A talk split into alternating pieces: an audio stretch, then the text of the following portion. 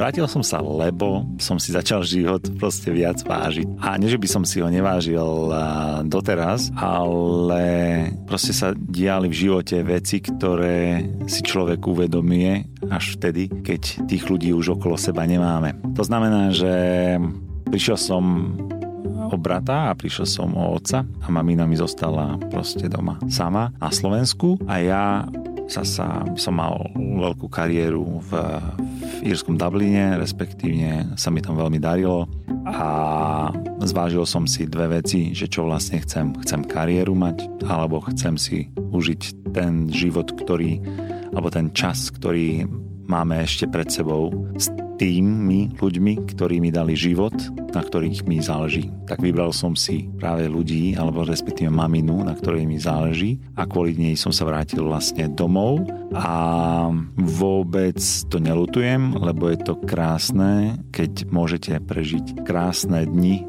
týždne a roky s ľuďmi, ktorí vám dali ten život a je to skvelý pocit. Podcast Slováci v zahraničí oslavuje svoje 7. narodeniny. Za toto obdobie som vám v 270 epizódach predstavila úspešné a inšpiratívne príbehy našich rodákov žijúcich mimo domoviny. Stále však platí, všade dobre, doma najlepšie. Volám sa Oli Čupinková a vy počúvate špeciálne vydanie podcastu s podtitulom Návraty.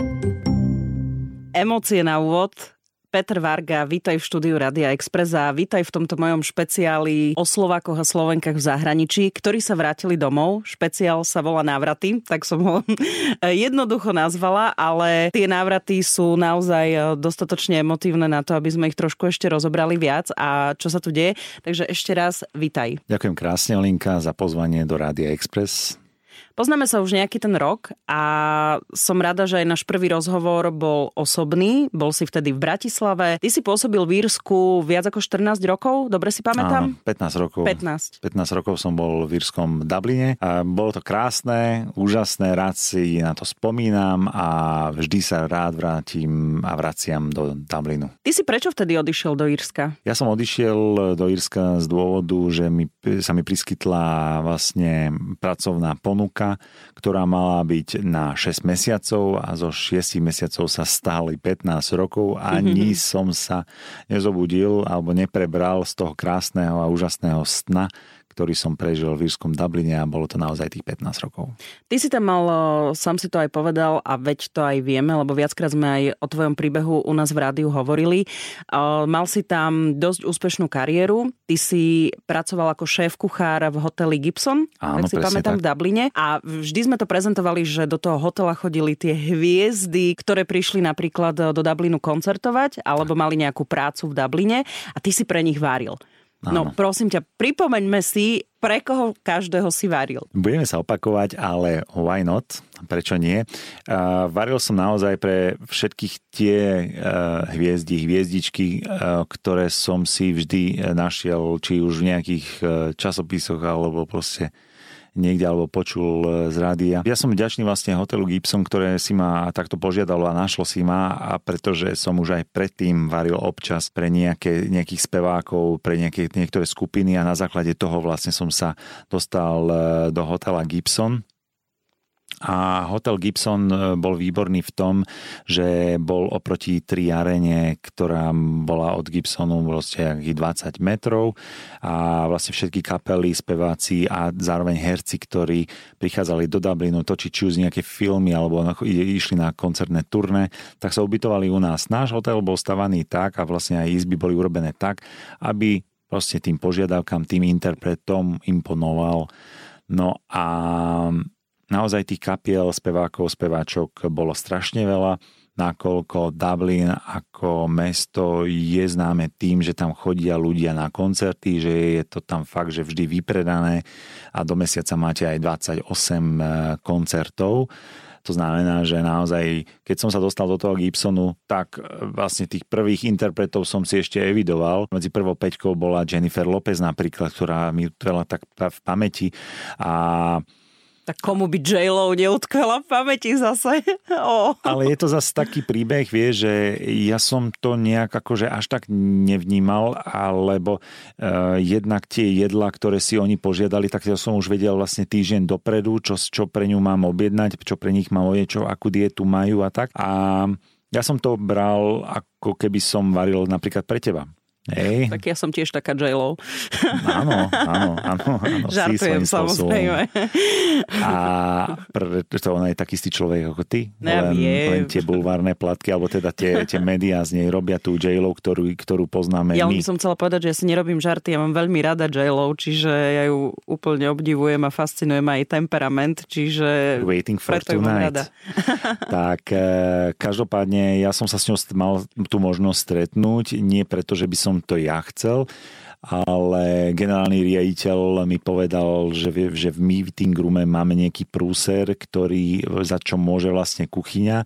A nakoľko som šéf kuchár, tak aby som si to išiel sám vyriešiť, tak s takou sklonenou hlavou naozaj ešte som bol pacatý, proste akože môj rondon bol ešte od nejakých polievok omáčok alebo neviem čoho a ešte v ruke som držal kuchynskú utierku a tak som tam proste nabehol, že so sklonenou hlavou, že aký prúser máme a v tom Jennifer Lopez. Najprv som si myslel, že to, sa, že, že to nie a že, že čo sme spravili a mm, proste, že, že aký prúser a ona, že, že neboj sa, že, že, že nič sa nedieje. Viem, že ťa zavolali, že máme prúser, ale chcela by som sa ti veľmi pekne poďakovať za to, že si sa postaral o, nielen o mňa, ale o moju rodinu a o moju maminu tak um, tak bola taká veľmi, a veľmi, veľmi milá a že ani som nevedel, že, že čo mám povedať, veď som bol červený jak Amerika, Afrika.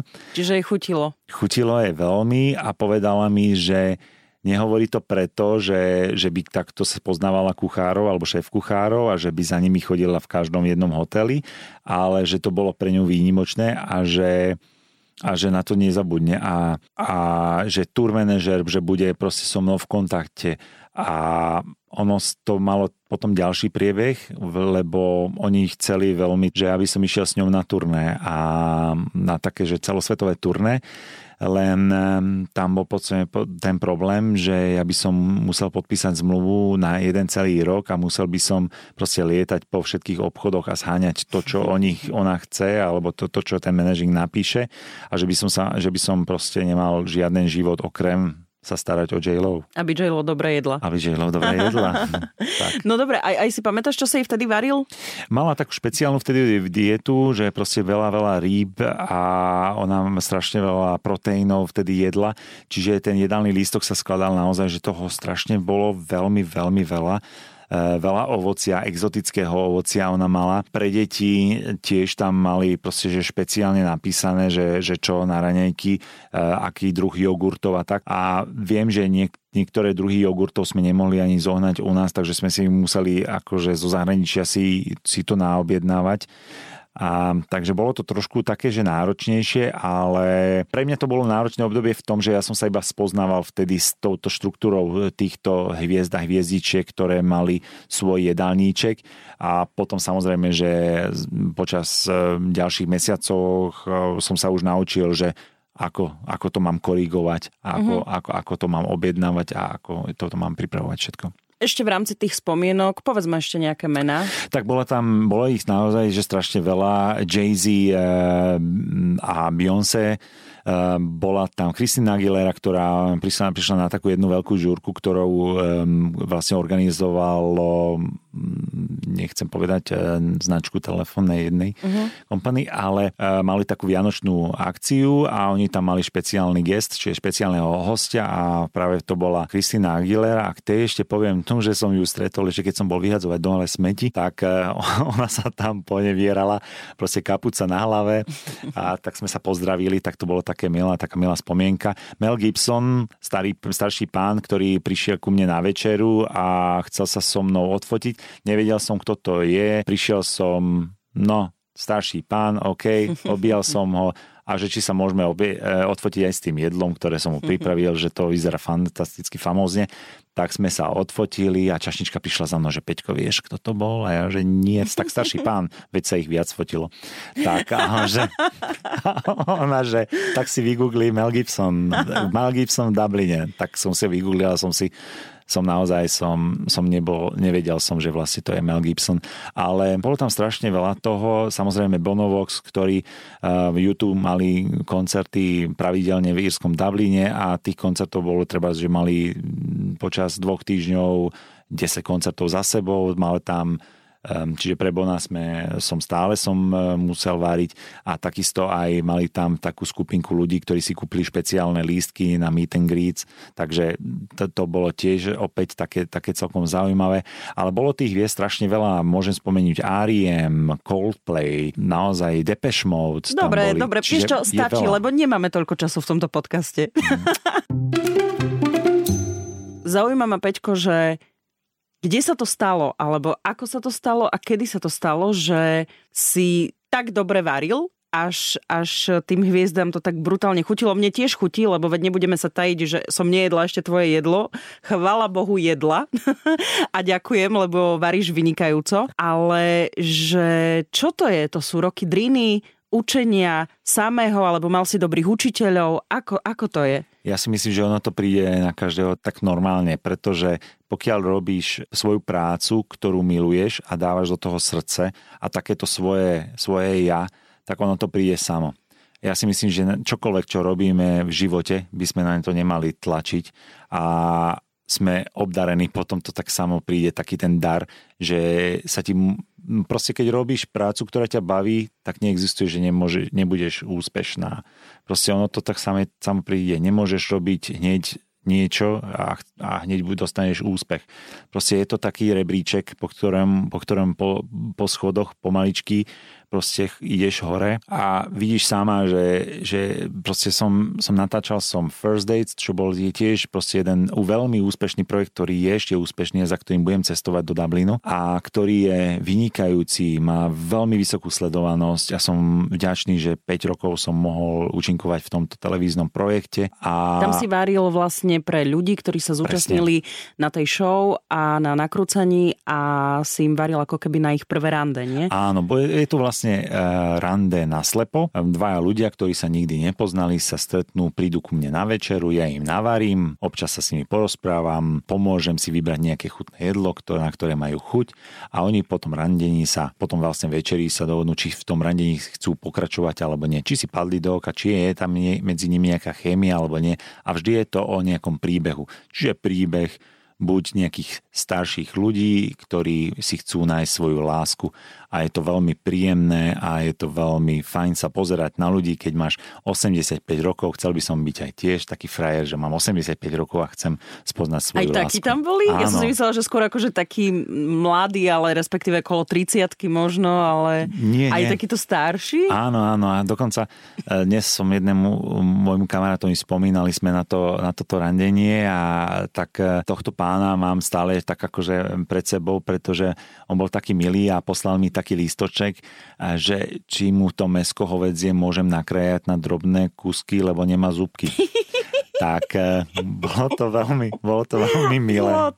Bolo to veľmi milé a som veľmi rád, že ešte k tej tvojej otázke, tak e, a k úspechu a tak, tak e, naozaj v mojom prípade to bolo tak, že v tom dobrom a v, alebo v tom najlepšom treba prestať.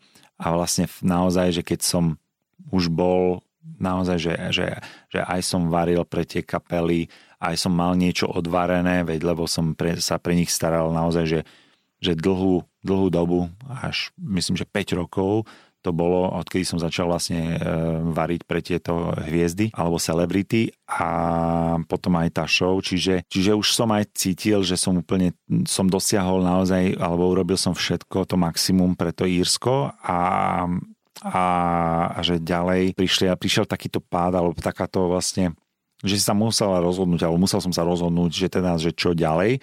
A som veľmi rád, že som sa rozhodol tak, ako som sa rozhodol a že som sa vrátil na Slovensko a že môžem byť e, súčasťou, teda sa vrátiť k mamine a byť jej oporou a sú tu skvelí ľudia a že som sa vrátil na Slovensko, kde sú naozaj skvelí ľudia a cítim sa tu fajn. Aký bol ten návrat na Slovensko? Návrat na Slovensko som si myslel, že bude ťažší, než bol. Mm, priznám sa, že zo začiatku som zostal zo pár faciek, eh, pretože nakoľko, čo sa týka aj práce, eh, médiá robia jednu vec kvôli tomu, ja nikdy som sa nechcel ukázať alebo eh, dávať svoje meno dopredu len kvôli tomu, že pre koho som varil. Je to blbosť. Proste musíš variť tak, ako cítiš. A ja sa rád prezentujem jedlom a nie tým, že pre koho som varil je to, je to zle, keď sa človek prezentuje tým, pre koho si varil. Ako ja viem, že to zaujíma ľudí, ako je to fajn, ale na druhej strane toto bola taká tá facka, že proste, že médiá, alebo teda ľudia ťa predali e, k podniku len kvôli tomu, že si mal meno alebo pre koho si varil. A to sa mi stalo vlastne osudným pri príchode na Slovensko, ale veľmi rýchlo som sa zodvihol a som vedel, že, že tá to cesta nevedie No a, no a potom som si našiel e, vynikajúce miesto a vlastne robím momentálne v takom jednom bratislavskom bystre, ku ktorému mám veľmi silný vzťah. Stávam síce 3.15 každé ráno. Ty aby... vstávaš skôr ako ja. Áno, stávam skôr ako ty. Konečne niekto, prepač, to bola škoda radosť, ale veľký rešpekt, lebo ja zase viem, že ty všetko v tom bystre poctivo pripravuješ a ty preto tak skoro ráno vstávaš, lebo ešte aj dochádzaš e, do Bratislavy. Takže e, veľký rešpekt, že vstávaš skôr ako ja, lebo ja aj o 4.15 trpím. Ja viem, Olinka, ale zase je to také, že je to taký krásny pocit, že keď prídeš ráno do práce a každé ráno ti dodávateľ o 3 na 5 e, kopka na okno, že ti donesol čerstvý tovar a to bistro má 30 miest na sedenie a nemám tam žiadne mrazničky ani nič, malé, malé chladničky tam mám a mám tam naozaj minimum tovaru, lebo mne záleží na, na zdraví a na ľuďoch, ktorých sa k nám prídu nájsť, lebo v dnešnej dobe je veľmi dôležité eh, vedieť, čo dávame eh, do svojho tela, tak chcel by som to ponúknuť aj našim hostom a tak by toto malo aj byť. A v čerstvosť je na prvom mieste. A je to skvelé, že robím v tomto malom bystre a je to skvelý pocit, pretože to jedno, to samotné jedlo môže aj ten šéf kuchár zobrať tým ľuďom, môže sa s nimi porozprávať a hneď dostane taký feedback, že ako im chutilo alebo nechutilo ale som strašne rád, že tam môžem byť a vytvárať jeden krásny koncept. Vedia ľudia dať aj kritiku? teraz už e, vaši hostia, alebo tak aj na Slovensku, keď si, si sa stretol s tým, že vedia, jedna vec je pochváliť, áno, chutilo mi, naozaj je to výborné, ale že či vedia povedať aj takúto možno konštruktívnu kritiku, že viete čo, toto mi nechutilo, lebo mám radšej to a to? Ja som veľmi, nie že smutný z toho, ale mm, ako keď, keď mi človek povie, že mu to chutilo, tak je to asi horšie, než by mi povedal, že mu nechutilo.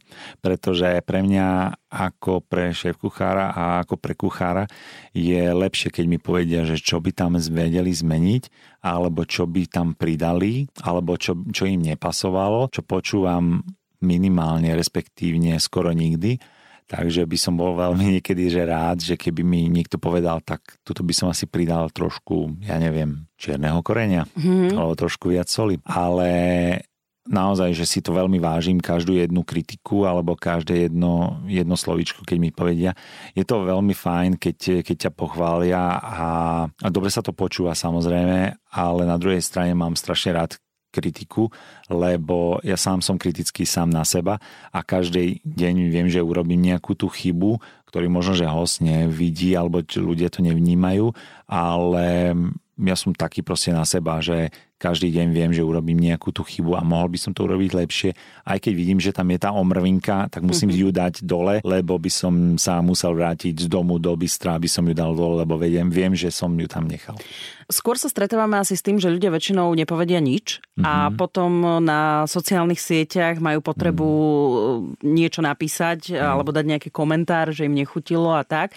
Že možno aj niekto, kto počúva tento náš rozhovor, tak by si mohol zobrať príklad, že neba vybrať sa a normálne Presne. si to vydiskutovať s tým šéf-kuchárom. Ak je tu, a ešte keď je teda možnosť, že ten šéf-kuchár je tam hneď a vie mu to povedať, ako vypisovať nejaké negatívne Určite. komentáre a tak ďalej. No hej, že to je to, toto je to, že vlastne Írsko ma naučilo práve tieto reakcie, že je to veľmi super, že keď máš ten, ten osobný kontakt s tým hostom, preto práve aj v našom bystre chodím za tými hostiami a sa ich pýtam, že ako vám chutilo a že sme radi, že ste prišli a veľmi si to vážim, keď niekto príde a vyhľadá nás a nie preto, že, že ma vidia v televízii alebo tak, ale, ale preto, že to je taký ten osobný kontakt je úplne najviac.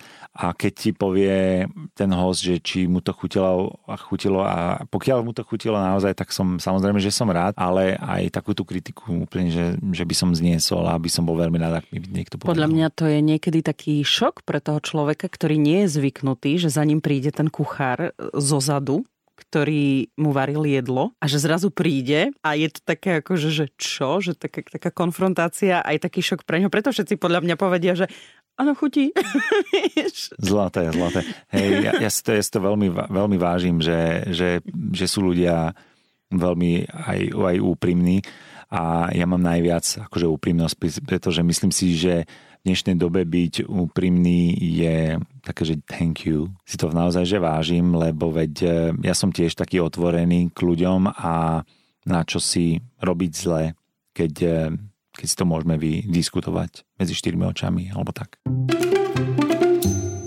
Ty si aj povedal, že si dostal pár faciek po tom návrate.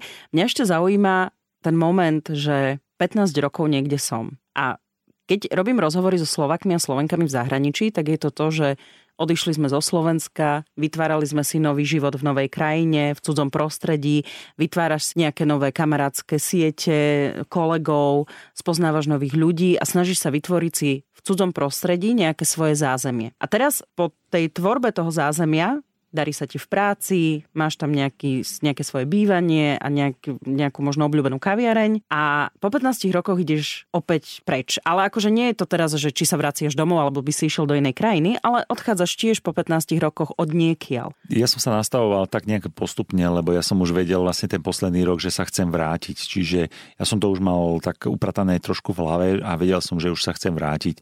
To znamená, že ja už som si postupne tie veci som si aj posielal na Slovensko a nebolo to také, že z dňa na deň. Ja som to už vedel, že sa chcem vrátiť späť a bolo to definitívne. Nelúčim sa nikdy a nelúčim sa nikdy so, s touto krajinou, pretože veľmi rád e, tam budem vždy chodiť tak ako na, na natáčanie toho televízneho programu First Dates, tak, e, že tak mi to nepríde, že by som akože odišiel a zanevrel na tú krajinu. Samozrejme, že mi tam podniky, ktoré tam boli a sú, mi chýbajú, pretože ranná káva v mojom obľúbenom e, coffee shope už nie je súčasťou, ale stále mi zostáva v mojom srdci a vždy si na ňu spomeniem. Takže je to na jednej strane, že ti tá krajina chýba, pretože keď niekde prežiješ 15 rokov, tak to je proste kus života. Hej? A tá kraj, k tej krajine nejakým spôsobom stále patríš. A stále si myslím a viem a som o tom presvedčený, že stále svojím spôsobom patrím Írsku a vždy budem patriť Írsku a Dublinu. Dublin vždy pre mňa bude mesto, ktoré je krásne, úžasné, a s vynikajúcimi ľuďmi, ktorí ti vždy pomôžu, alebo sú tam takí ľudia a sú vysmiatí a tešia sa zo života. Tak by to malo byť všade. Čo ti chýba na Slovensku z Írska? Dobrá otázka, Oli. A myslím si, že, že tí ľudia, asi, nie že asi, ale určite, pretože oni ti vytvárali a doplňali to nahradzali ti tú energiu a dodávali ti. Ono to vie, ako keby si mala baterky, ktoré, ktoré už nefungujú úplne a dajú sa ti naspäť plne funkčné, tak e, tí ľudia sú takí veľmi viac také, myslím, myslím, že pozitívni tí ľudia. Tak to, to, tá pozitivita mi veľmi, veľmi chýba. Ale myslíš, e, že chýbajú ti Íry? Ako, alebo ľudia, ktorí boli tam s tebou v tom Dubline? Myslím si, že uh, tak celkovo, pretože jednak uh, v práci my sme boli tým ľudí, ktorá, ktorí sme boli z, úplne z iných krajín, čiže to sú Rusi, Španieli, Francúzi, Slováci. Preto sa pýtam, že či ti chýba tá írska mentalita, alebo Áno. skôr ľudia, ktorí tam fungovali, ale boli, ako hovoríš, z iných krajín? Taký celo, kombinácia. kombinácia, pretože keď sa pozriem na, na ten Dublin, tak nevidím len tých Írov, ale je tam strašne veľa národostných menšín je tam strašne veľa cudzincov. A aj v robote, ale takisto aj vonku, aj mimo roboty, mne sa to zdalo, ako keby sme boli jedna veľká rodina, pretože každý z nás skoro je z inej krajiny a sme ďaleko od svojho domova a spája nás niečo. A čo, čo to niečo je práca, za ktorou sme proste boli tam. A a, a toto je to, tá súdržnosť a tých ľudí a tých zahraničných aj Slovákov, ktorí tam žili mm, a žijú, je skvelá. Ja som sa aj po práci niekedy stretával so Slovákmi aj s kolegami z iných rôznych Michelinových e, hotelov, teda reštaurácií. A sme si vymieniali sme si svoje skúsenosti. A je to vynikajúce na tom a opäť je to skvelé, že Slováci, ktorí sú v zahraničí, že vedia si nájsť svoju cestu k sebe a vedia sa e, doplňať, vedia komunikovať, vedia aj sa podporiť. Čiže tam sa ti ukáže v tom zahraničí, že naozaj aký si, aký si človek a som strašne rád, že takých Slovákov máme a že dokážu aj v zahraničí takto byť spolu a spolupracovať. Peter, ty si sa vrátil na Slovensko, pracoval si, mal si, našiel si tú prácu, začal si si vytvárať svoj nejaký priestor už v Bratislave, bol si tu pár mesiacov a potom prišla pandémia. A vieme veľmi dobre, že pandémia dosť výrazne potrapila gastro a cestovný ruch a je to presne oblasť, v ktorej ty pracuješ. Čo sa dialo u teba v tvojom prípade? E, ja som to tak neprežíval, tak ako možno, že ostatní, lebo pre mňa, ja neviem sedieť na jednej stoličke e, proste ani deň. E, ja sa zobudím ráno a keď nejdem do práce, tak vždy ma čaká nejaká práca. To znamená, že začal som si robiť napríklad začiatkom januára, keď nás zatvorili. E, som si zatváral, začínal vytvárať valentínske meno na 14. E, február. Potom som si, som si to krásne spravil, nafotil, vytvoril, navaril, vychutnal, ochutnal. Zistil som, že 14. februára nás neotvoria. Tak som začal som riešiť Veľkú noc. A tak toto nejako postupne to išlo. Čiže... tak budeš mať o rok. Presne, presne tak, ale pre mňa ako, čo sa týka pracovne, som bol tak vyťažený, lebo som si sám si to tak nejak v hlave nastavil, že proste nemôžem sedieť doma a nič nerobiť a začal som si písať recepty, začal som si váriť, e, piecť, dokonca sme varili online, dokonca aj s tebou, cez sociálne siete. Áno, Čiže... si ma ukecal na to varenie online. Áno. Moje zatiaľ prvé a posledné. Čiže toto je, to je super v tom, že, že nájdeš si tieto veci, ktoré ťa naplňajú a je to krásne, pretože opäť robíš niečo aj pre druhých ľudí. Čiže nie len pre seba, ale robíš aj dobre iným. A začal som si písať recepty, písať do novín a tak ďalej. Čiže naozaj ja som to tak nepocitoval. Začal som behať, chodiť okolo Seneckých jazier.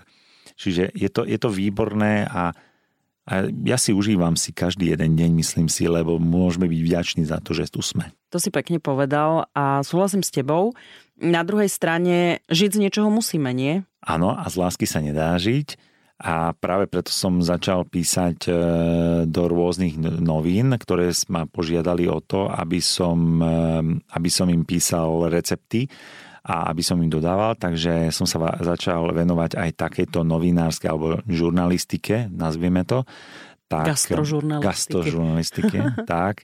A začal som sa venovať trošku aj iným veciam. To znamená, že mal som tak či tak, či tak keď varím, tak varím bez múk, či, čiže bez gluténu na 99%. A takisto som robil rôzne kurzy, takéto, že varenia bez múky, čiže s ľuďmi, ktorí majú rôzne alergény, pretože tých alergénov v dnešnej dobe je neskutočné veľa, veľké množstvo a treba o nich sa rozprávať a treba učiť ľudí, jak v týchto kritických nejakých situáciách e, sa trošku vzdelávať, vzdelávať a vedieť. No jasné, ja tým, že som si prešla tiež bezlepkovou dietou a v princípe stále som na bezlepkovej diete, aj keď niekedy poruším, uh, keď som v tvojom bystre. A, a nielen tam. Ale, ale áno, je to, je to dôležité. Ja tiež som začala čítať etikety a zistila som, že veľmi veľa potravín aj takých, ktoré možno ani neobsahujú lepok, ale ako keby, že môžu obsahovať tak. a treba si na to dávať pozor. Takže to vzdelávanie je dôležité a väčšinou sme na to ako keby, pokiaľ nejdeme fakt za nejakými odborníkmi, tak si to musíme naštudovať sami, aby sme vedeli. Presne, pozrite sa na to, že čo naozaj kupujete, lebo v dnešnej dobe, aj keď idete do potravín, viete veľmi dobre, že a vieme veľmi dobre, že koľko za to zaplatíme a či to naozaj to, čo si kupujeme, či to je adekvátne k tej sume, ktorú si kupujeme. Veď e, vieš veľmi dobre, že keď ideš e, do nejakých potravín, že koľko tam necháš za, za nič. Chcela som sa opýtať, že, že čo sa deje s jedlom, ktoré zostane, ale napríklad aj tu je tá druhá strana, že tiež sa mi stalo, že som sa prišla niekam nájsť a z toho menu už vlastne to jedlo nebolo, lebo to sa vypredalo. Presne tak. Tak, tak, toto, tak toto u nás je, že tých porcií, už my máme taký odhad, že približne, že koľko porcií predáme. Čiže radšej uráriš menej, než, než veľa. Tak a práve preto musím to, to jedlo naváriť na 95% každý deň čerstve. Čiže ja už po obede vidím, že proste, že mi veď mi nič nezostalo a stáva sa aj u mňa, že o pol, ale trošku na jedno alebo o jednej, že už máme vypredané tri jedlá, že zostala nám iba polievka a dve jedla. No proste ako vysvetlíš tým hostom to, že každý deň sa tu varí a na čerstvo sa varí a že dávame e, pozor, vlastne dôklad na čerstvosť a chceme byť e, vys ústretí ľuďom a chcem chcem naozaj, mne záleží mi na zákazníkov a že čo proste oni jedia a čo papajú, tak eh, preto to máme tak. Pamätám si niektoré jedálne listky, kde bolo tak 30 strán a nevedela som si vybrať a hovorila, a hovorila som si, bože, to všetko varia. Že aké to je krásne, ale To potom... som sa vtedy ešte nezamýšľala nad tým, že čo sa deje v kuchyni, lebo veď potom rôzne príbehy sa tradovali Áno. z kuchyň. Veď toto je to, vie, že u mňa to je tak, že naozaj je veľký dôraz na to, aby kuchyňa bola čistá, aby chladničky boli čisté, a aby tá kvalita tých surovín tam bola na prvom mieste. Proste nie, neexistuje, že niečo by sme mali vyhodiť alebo, alebo znehodnotiť. Aj keď ošúpete tú mrkvu a koreňovú zeleninu, stále ju môžete vyvariť a urobiť z toho vynikajúci vývar, z ktorého môžete potom e, urobiť vynikajúcu polievku. Hej? Že nepotrebujeme používať alebo teda kupovať nejaké bujóny alebo nebodaj nejaké vegety a tak lebo proste si to, toto si vieme spraviť e, z rôznych šupín, e, zelenín, takže tak, takto by to malo byť. Teraz sa veľa hovorí práve o tom food waste a zero waste a tak ďalej a čo najväčšom zužitkovaní všetkých, všetkých tých surovín, potravín alebo zvyškov. Momentálne myslím si, že Určite, určite. V dnešnej dobe neexistuje, že niečo, že sa vyhodí alebo, alebo znehodnotí, pretože, pretože naozaj, keď pôjdeš do obchodu, tak tie ceny tak teraz za posledné mesiace narastli, že s porovnaním, ja neviem, s marcom alebo s aprílom sa to nedá ani porovnať a, a mrzí ma to, že aj keď niektorí Slováci, ktorí ešte stále žijú v zahraničí, prídu na Slovensku a povedia mi, že pre Boha živého, veď toto to tu stojí o nie raz, ale skoro dvakrát viac ako tam. Potom sa nad tým tak trošku zamýšľam, že prečo to je tak a prečo prečo vlastne ani tie platy tých Slovákov nie sú také ako v zahraničí. Hej? A i keď v zahraničí zase máš veľké náklady na bývanie, na služby, uh-huh. hej, ale keď to porovná, zase vychádzaš tak, že tam naozaj že dostaneš viac, zarobíš viac. Načrtol si tú cenovú politiku, aj to, ako sa tvorí, tvorí to jedlo. Ty presne potom navrate, ako to hodnotíš, že máme u nás drahé, drahé jedla? V reštauráciách, lebo sú ľudia, ktorí hľadajú menučko za 4,50 stále, ale potom prídu niekde inde, kde naozaj sú iba tri jedla, jedna polievka a to jedlo stojí aj 9-10 eur. Uh-huh. Tu v Bratislave, bavíme sa teraz my dvaja o Bratislave, ale áno, prídeš do menších miest, tak je to lacnejšie. Reálne Fakt je to aj odraz potom tej kvality? Určite áno. Len si to zrátajte doma, keď za koľko musíte kúpiť to meso, keď ho chcete predať za 4 eur aj s polievkou. Odkiaľ to meso musí pochádzať, alebo akým procesom muselo to celé jedlo prejsť, aby sa to predalo za 4,50 alebo za 4 eur. To meso proste ako prišlo, z akej krajiny to prišlo. To nemôže byť slovenské meso. Preto ja, keď kúpite, ja neviem, bravčové, kilo bravčového za 7 eur, tak neexistuje, že, že porciu predáte, predáte za 4 eur. Veď to nie je iba to meso, ale tam sa musí rátať ďalšie tie prílohy, ďalšie veci, z ktorých to varíte, elektrika, ten človek, ktorý vám to navarí. Čiže to je taký ten, taký ten celý ten obal a ešte a tie nájmy sú obrovské, ale to, to ľudia nevidia, hej, že, že koľko to skutočne je, ale keď kúpite si menu za naozaj za 4 eurá, tak vôbec len sa pozastavujem nad tým, že, že to meso alebo tie produkty, ktoré sú v tom jedle, naozaj v skutočnosti koľko stali a odkiaľ pochádzali. Aký je ich pôvod? No to je Aký to, na čo by sme sa asi mali začať pýtať a a keď sa o to teda chceme zaujímať. Presne tak. A toto je to, že keď ten host príde k nám do Bystra, tak presne viem ja, že odkiaľ pochádza to meso, pretože ja rád chodím aj na farmy a rád na farmách aj pozerám a som taký pozorovateľ, že jak sa chovajú tie sliepky, že od úplne a, a proste ten majiteľ ma zobere, že pozri sa, toto sú toto sú pipinky, ktoré sa narodili pred týždňom. Toto sú pipinky, ktoré už majú mesiac, alebo teda tri týždne a krmím ich týmto, týmto, týmto. Mm-hmm. A takýto majú proces. A to, to ako, ako potom ďalšie spracovanie je, to už nechcem vidieť. No, ale, ale či... posúvame sa, no, že si presne. zistujeme a, a chceme vedieť. Môj kamarát sa vždy pýta, keď sme niekde v reštaurácii, že či presne to kura bolo šťastné, alebo tá krávička, keď už si dáva meso, lebo zase aj vzniká nám tu aj veľa vegetariánov, vegánov, Presne. ľudia sa snažia jesť zdravo na záchranu planéty a tak ďalej z presvedčenia, čiže pýtame sa. Treba sa pýtať, pretože naozaj v dnešnej dobe, a ešte dávam na to taký veľký dôraz, je, je veľmi podstatné a dôležité čo si dávame do svojho tela.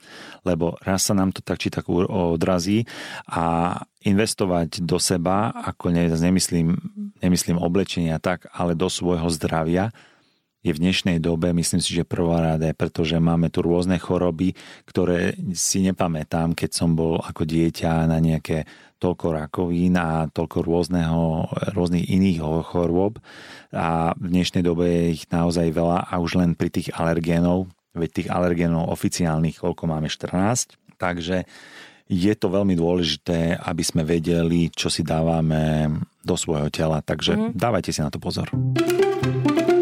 Tvoj najobľúbenejší recept, ktorý varíš? Momentálne sú to bravčové líčka.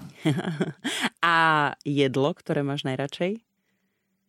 Teraz prišlo trošku ticha, pretože myslím si, že nemám žiadne také, že úplne, že obľúbené jedlo, ale teraz ťa, teraz ťa odpalím, pretože um, musím povedať, že keď som bol v Írsku, uh, tak vždy som sa tešil na Slovensku a teraz sa zasmiejete viaceli, lebo som sa tešil na dve jedla. A to boli brinzové halušky a vypražaný syr. A dávaš si ich, keď dávame pozor, čo jeme? Aj teraz? Áno, dávam si, dávam si pozor na to aj teraz, pretože mm, že vtedy to, mi to bolo také zác, vzácne, nakoľko som chodil málo na Slovensko. Čiže dať si iba obyčajný vypražený sír, ale z kvalitného síra, tak e, to bolo pre mňa úplne že top. A viem, že aj v nejednom bystre v Bratislave ho robia a robia ho na taký moderný a vynikajúci spôsob a dokonca z jednej veľmi dobrej farmy majú ten sír, takže aj nie je sír ako sír. A keďže vstávaš o 3.15 ráno, tak ma zaujímajú raňajky šéf kuchára. Čo raňajkuješ?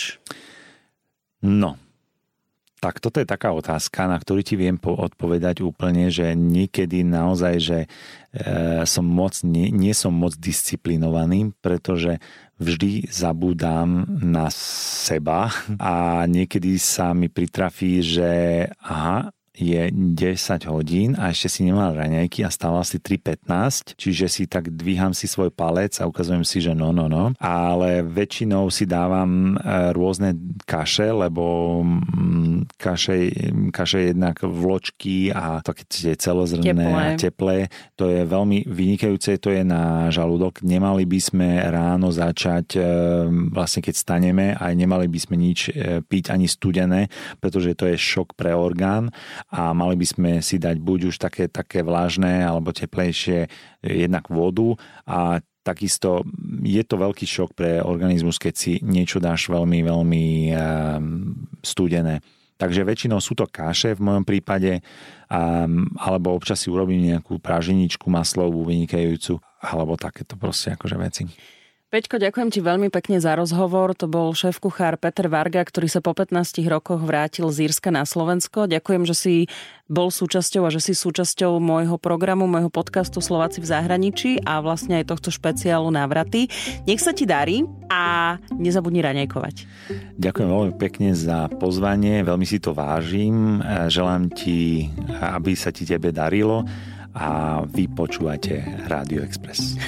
Ďakujeme. Som Oli Čupinková, ďakujem, že ste nás počúvali. Ak poznáte úspešných Slovákov a Slovenky, ktorí uspeli vo svete a doma ich nepoznáme, napíšte mi o nich na Slováci v zahraničí zavináč Express.sk.